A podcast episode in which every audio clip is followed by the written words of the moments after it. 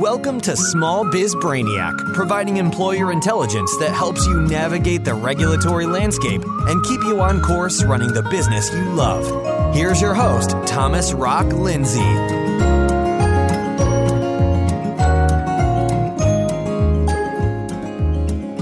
Welcome to episode 60. Today's show is about a DOL blog post called The Fissured Workplace. Let's rock this. The U.S. Department of Labor, or DOL, is responsible for administering the U.S. labor laws. Now, this includes creating rules and regulations and enforcing them.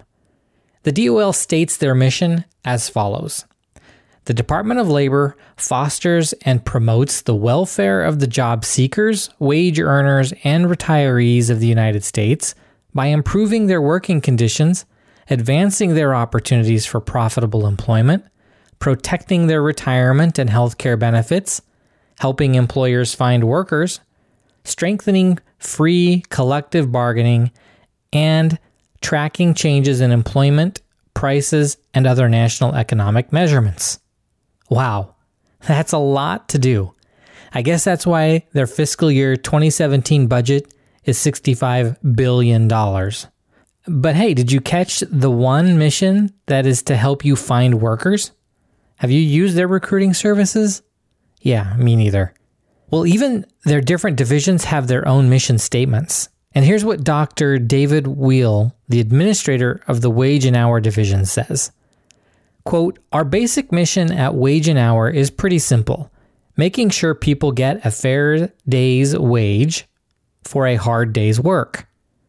The difficulty is the workplace has changed dramatically in the last 20 years, and figuring out how we really make sure that happens has become a more and more complicated thing to accomplish.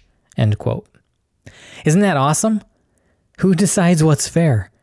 A bureaucrat, a regulator, a politician? Why not you? Why not the two people engaged in the transaction? Don't they have the most self interest in the exchange? More than any other person, group, or committee? What business is it of yours or mine or any other non party to the relationship to dictate what a fair day's wage is? Why can't two free adults negotiate for their own exchange of labor?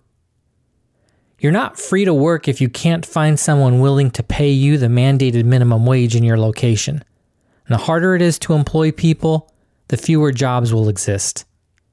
I actually started preparing this episode on the subject of joint employer because the DOL and the National Labor Relations Board partnered up earlier this year to broaden the interpretation of the joint employment definition, and I want you to hear about it. But as I was doing research, I came across this blog post by Dr. Weil, which I read, shaking my head and wondering if he's ever employed anyone in the private sector or been a business owner. He seems to lack a basic understanding of economics, but I guess that's a trait of almost every bureaucrat, regulator, and politician. Other than that, I think he's a fantastic writer and academic. Anyway, I wanted to share this blog post with you and comment on it. And it's the perfect lead to the next episode where we'll talk about joint employers.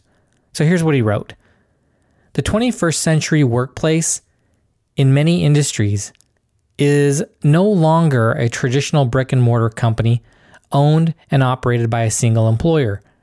As a result, the Wage and Hour Division, long tasked with enforcing the laws which embody the principles of a fair day's pay for a fair day's work, reevaluated and refocused its strategies for protecting the rights of workers in light of the changing business landscape.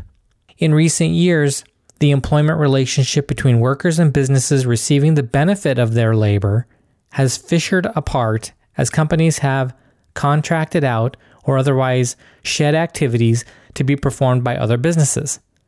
Now he says businesses receiving the benefit of their labor. What about the workers benefiting from your employment? Or do businesses have a social duty to employ people? He goes on to say often those secondary companies deepen the fissures, breaking those activities apart and shifting work even further out from their primary business. I mean, so what? How is that a bad thing? For example, when you walk into the lobby of a hotel these days operating under a well known brand name, there's a high probability the workers who greet you at the desk or clean your room are likely not employed by the hotel chain of the corporate brand.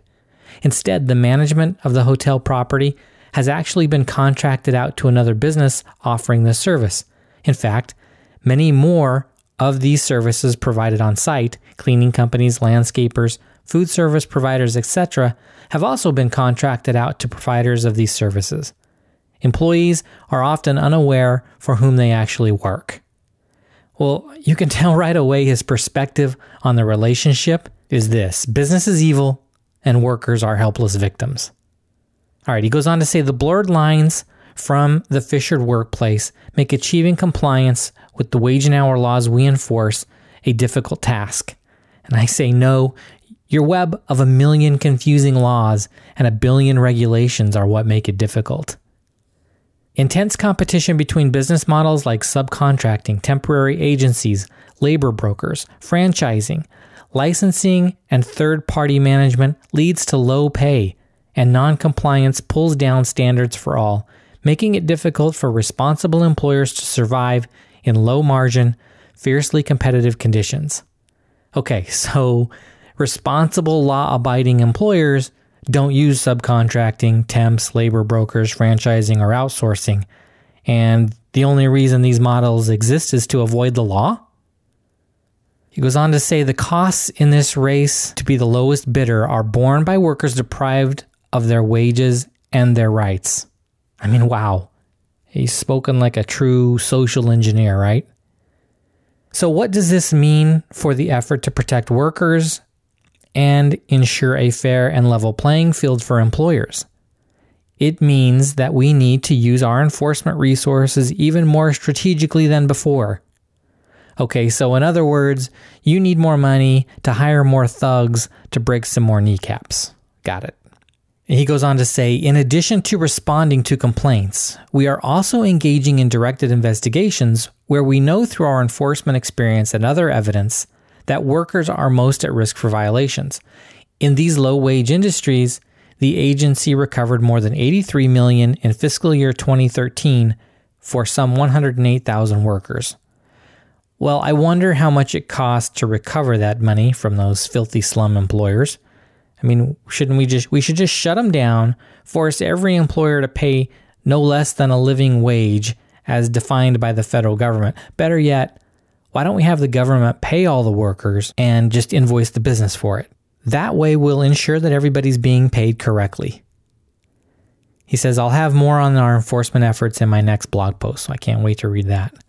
All right, he goes on to say, but we cannot protect the rights of workers solely through enforcement actions. That's why we're committed to robust outreach to educate employers about their responsibilities under federal labor laws and to inform workers about their rights.